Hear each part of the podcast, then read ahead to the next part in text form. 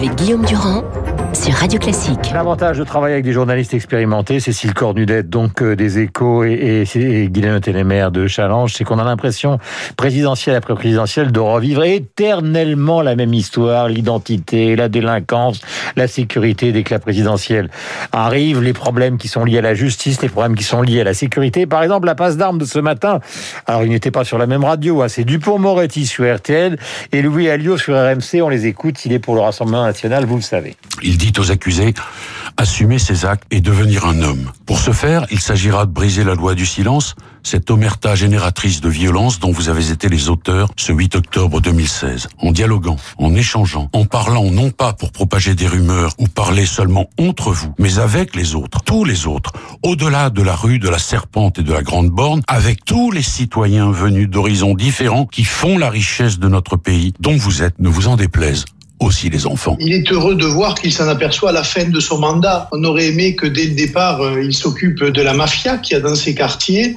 et qu'il mette comme euh, ambition gouvernementale et présidentielle la lutte contre le trafic de drogue et la drogue en général, qui, dans les rues, dans les quartiers, fait des dégâts considérables. Voilà, vous entendez ces deux points de vue. Maintenant, ça fait une semaine qu'on est entièrement euh, sur ces sujets. Et le sentiment, alors est-ce qu'on a tort ou est-ce qu'on a raison en dehors de la pandémie, car la pandémie reste là. Euh, on va commencer avec vous, Cécile. C'est qu'on est rentré dans une dans un deuxième sujet qui va être le deuxième sujet majeur. Oui, euh, ça fait un, un, bout de temps parce que vous savez, il y a eu tous ces phénomènes de bande euh, qu'on a vu. Euh, euh, en fait, le, le, le, confinement a créé des, des accès de fixation où les gens euh, craquent un peu et donc du coup, c'est revenu au mhm. devant de l'actualité. Et à partir du moment où Xavier Bertrand a décidé d'accélérer son calendrier et de se faire candidat, il insiste sur le sujet qui est, selon lui, le point faible d'Emmanuel Macron, le régalien. qui est la sécurité. Voilà, tout à fait, parce que c'est vrai que sur l'économie, c'est plus compliqué pour une personnalité de droit de, vraiment euh, se différencier. Donc il va à fond là-dessus avec des gros sabots, mais mine de rien, il a quand même réussi à accélérer aussi le calendrier euh, d'Emmanuel Macron, mm -hmm. qui vient de faire cette grande interview euh, dans, dans le Figaro, Figaro, dans Donc, lequel il dit qu'il y aura plus de policiers, plus de membres. C'est parce que c'est l'angle, c'est le point faible en fait d'Emmanuel Macron. Malgré tout ce qu'il a fait, malgré Gérald Darmanin, il n'arrive pas à incarner euh, physiquement, euh, euh, ce, physiquement ou, ou politiquement ce, cet mm -hmm. aspect-là,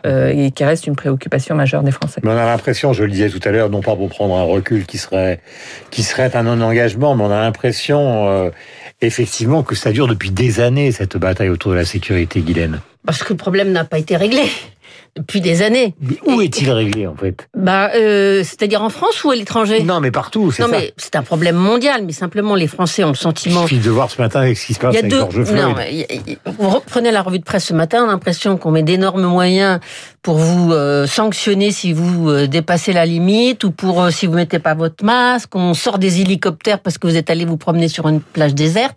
Et en même temps, on est incapable de, de stopper l'incivilité, l'incivilité de chez vous. Donc les Français en un moment, et puis ils payent beaucoup d'impôts, et ils se disent quel est le rendu? Donc il y a un sentiment de, de frustration en disant bon bah là l'autorité de l'État elle, elle est pas au rendez-vous. Et le problème pour Emmanuel Macron est plus large que simplement ce problème de la sécurité.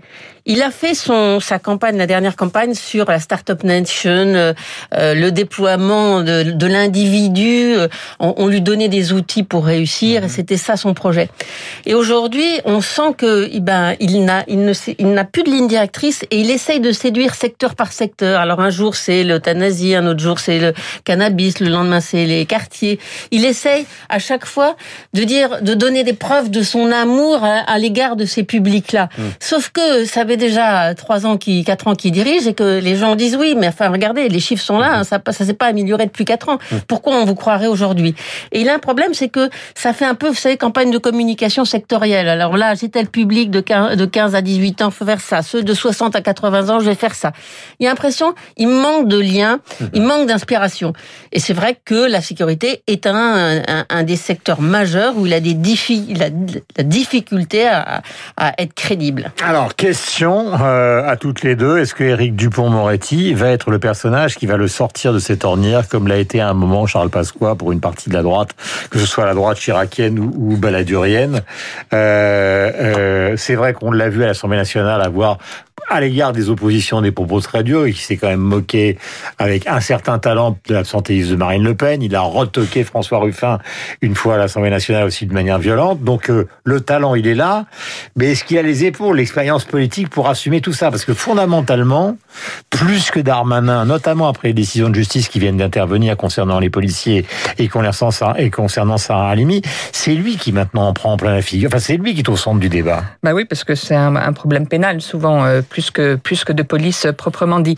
Alors, euh, pour répondre à votre question, il, il présente une loi en ce moment, euh, Éric Dupont-Moretti, euh, sur la justice, mais on voit bien que c'est pas de cette loi euh, qu'on parle. Moi, je pense que son utilité, elle sera moins en termes de, de politique euh, sécuritaire, parce que peut-être qu'il n'a pas le feu vert d'Emmanuel Macron pour le faire, et peut-être que c'est pas son tempérament profond. En revanche, il aura une utilité politique. Vous faisiez référence à ces à ces joutes à l'Assemblée nationale. C'est devenu aujourd'hui le, le, le premier répliquant euh, du gouvernement à Marine Le Pen. C'est en train de l'être euh, à Xavier Bertrand aussi. Donc moi, je pense que c'est dans la campagne, en tant qu'acteur politique, mmh. plus qu'en en tant que ministre de la Justice, que euh, qu'il est placé là par Emmanuel Macron. C'est vrai, Guylaine, qu'on a l'impression, quand il y a eu ce débat à la télévision entre Darmanin et Marine Le Pen, il y a eu cette sorte, je dirais pas de dérapage de Darmanin, mais au fond, il s'est un peu mis dans le couloir de Marine affaibli, Le Pen. Oui. Il s'est il s'est un peu fait avoir dans une situation, euh, alors que Moretti, lui, est, est, est dans un autre registre. Mais en même temps, il est atypique, il vient de la société civile, certains lui reprochent d'être à gauche, euh, et d'avoir fait une première visite aux détenus, ce qui pour un ministre de, la Justice, dans une période où on parle euh, d'insécurité, où les gens ont été marqués, qu'on l'aime ou qu'on l'aime pas, par le tabassage de la famille Tapi, c'est vrai que c'est une situation inconfortable. Quoi. Il est très en même temps. C'est-à-dire que, par exemple, il veut que, effectivement, euh, euh, les prisonniers puissent travailler dans des conditions correctes, avec des droits, et en même temps, il veut réprimer la délinquance, etc. Donc, il est très en même temps. Pour ça, c'est un très bon casting. Alors oui, il est très attaqué parce que, bon, c'est une cible. il est très visible.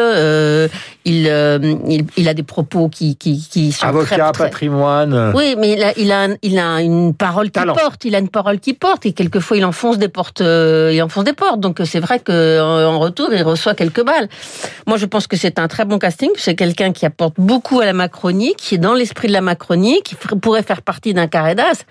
Maintenant, euh, c'est pas c'est pas en fonction des ministres que se jouera la présidentielle. Mmh. Euh, et, et l'équipe, en fait, il faut c'est sur le long terme qu'on fait. Mais regardez, Jospin, il avait une dream team et il n'a pas gagné l'élection. Ce que je veux dire, c'est que ça se joue sur la personnalité de la personne, de, du candidat, et sur la façon dont il aura décelé le sujet principal. Mmh. Et le sujet principal, dans un an, je ne suis pas sûr que ce sera seulement la sécurité. Je crois qu'il y aura beaucoup, beaucoup de souffrance sociale. Souffrance sociale et évidemment résolution de la crise sanitaire.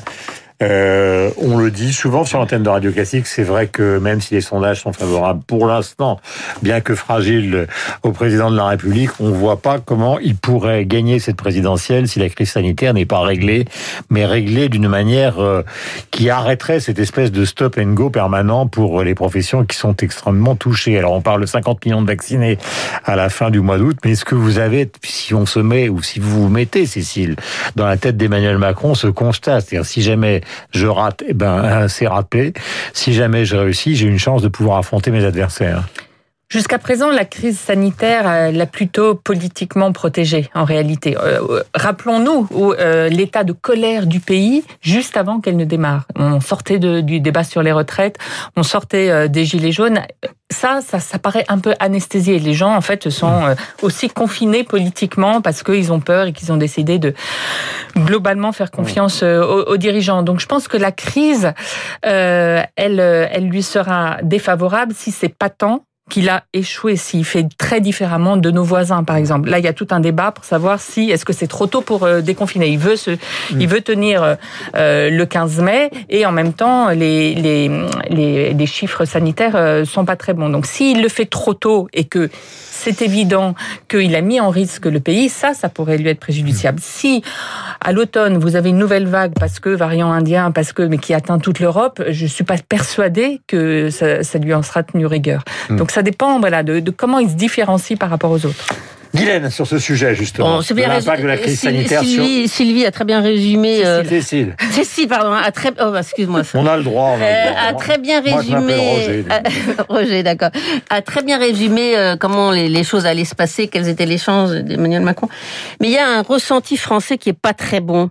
C'est-à-dire, euh, qu'est-ce qu'on a fait de très bien nous? On n'a pas créé de vaccin, on n'a pas super bien vacciné, on n'a pas super, on a très mal géré les masques, on les a achetés parce que les élastiques étaient périmés, euh, risquaient de plus être assez tendus. Non, mais faut, rendre- faut se rendre compte de la chose quand même.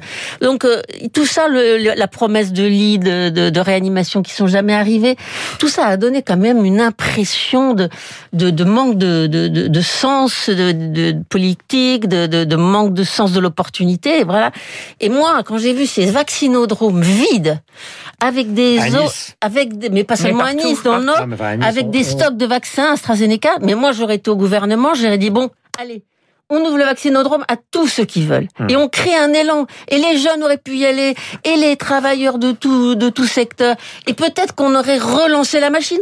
Au lieu là, on a laissé le truc. Alors plus de 55 ans avec moi vous au vous bord du temps. par exemple, sur les témoignages qui sont tombés sur les chaînes d'information concernant, je prends l'exemple du vaccinodrome de Nice, parce que c'est celui qui était plus, c'est que les gens ne veulent pas y aller. Et c'est ce que je dis. Ceux qui sont le problème aujourd'hui, qui sont c'est que les médecins le disent, y compris dans les services de médecine. Mais, pas les mais, professeurs mais de médecine, Guillaume, les gens sont mais réticents. Guillaume, parce que ça se, ça touche Ce qui est des, irrationnel. Hein. ça touche des vieux qui sont peut-être euh, plus peureux. Bah, pas les infirmières ou les infirmiers dans les services. Hein. Ben oui, mais pas, pas tous, pas tous les jeunes. Donc moi, moi, je sais pas. Il y a, for- il y a forcément un truc à faire. C'est Hmm. pas admissible de laisser ces vaccinodromes vides, alors que moi, je connais plein de jeunes, ou moins jeunes, mais qui n'ont pas le droit à la vaccination, qui n'attendent que ça. Moi, je me suis fait vacciner première dose AstraZeneca, mais je suis tellement contente à l'idée que si jamais j'étais contaminée, je garde les les gestes barrières, je n'aurais pas une forme grave de Covid. C'est un soulagement extrême.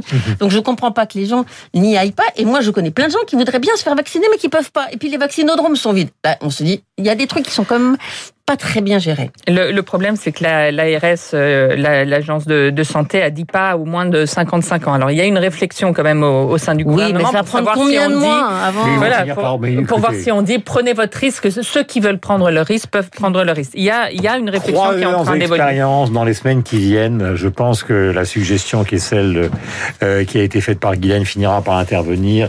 Ils vont ouvrir tout à tout le monde de manière. à Ils sont en train d'essayer de le faire quand ils priorisent euh, les, les, les, les professions à risque. C'est ce qu'ils font. C'est un- c'est de dire ouvrons, ouvrons pour qu'enfin les gens se fassent, se fassent vacciner. Alors, je voudrais faire un petit cadeau à toutes les deux. Il y a une période dans les années 90 où on était assez heureux. C'était l'été et on pensait à un jeune homme qui s'appelait Michel Hamburger. Et brutalement, euh, c'est un peu pour nous ramener sur Terre, ce jeune homme, euh, plus connu sous le nom de Michel Berger, mort d'une crise cardiaque après une partie de tennis à Saint-Tropez. Il avait beaucoup de problèmes de santé. Son père était un grand professeur de médecine, euh, donc Jean Hamburger. Et voici que sort donc une intégrale 30 ans après sa disparition. Il a fallu attendre 30 ans euh, de 13 CD de l'œuvre de Michel Berger. C'est quelques notes pour vous deux. Elle passe ses nuits sans dormir, à gâcher son bel avenir, la copie du Camille.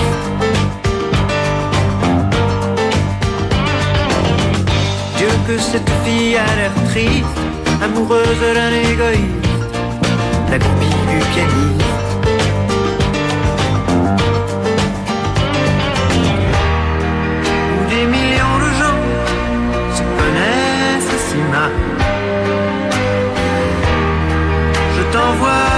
Papillon à une étoile. Quelques mots d'amour. Ça balance pas mal à Paris, ça balance pas mal. Ça balance pas mal à Paris.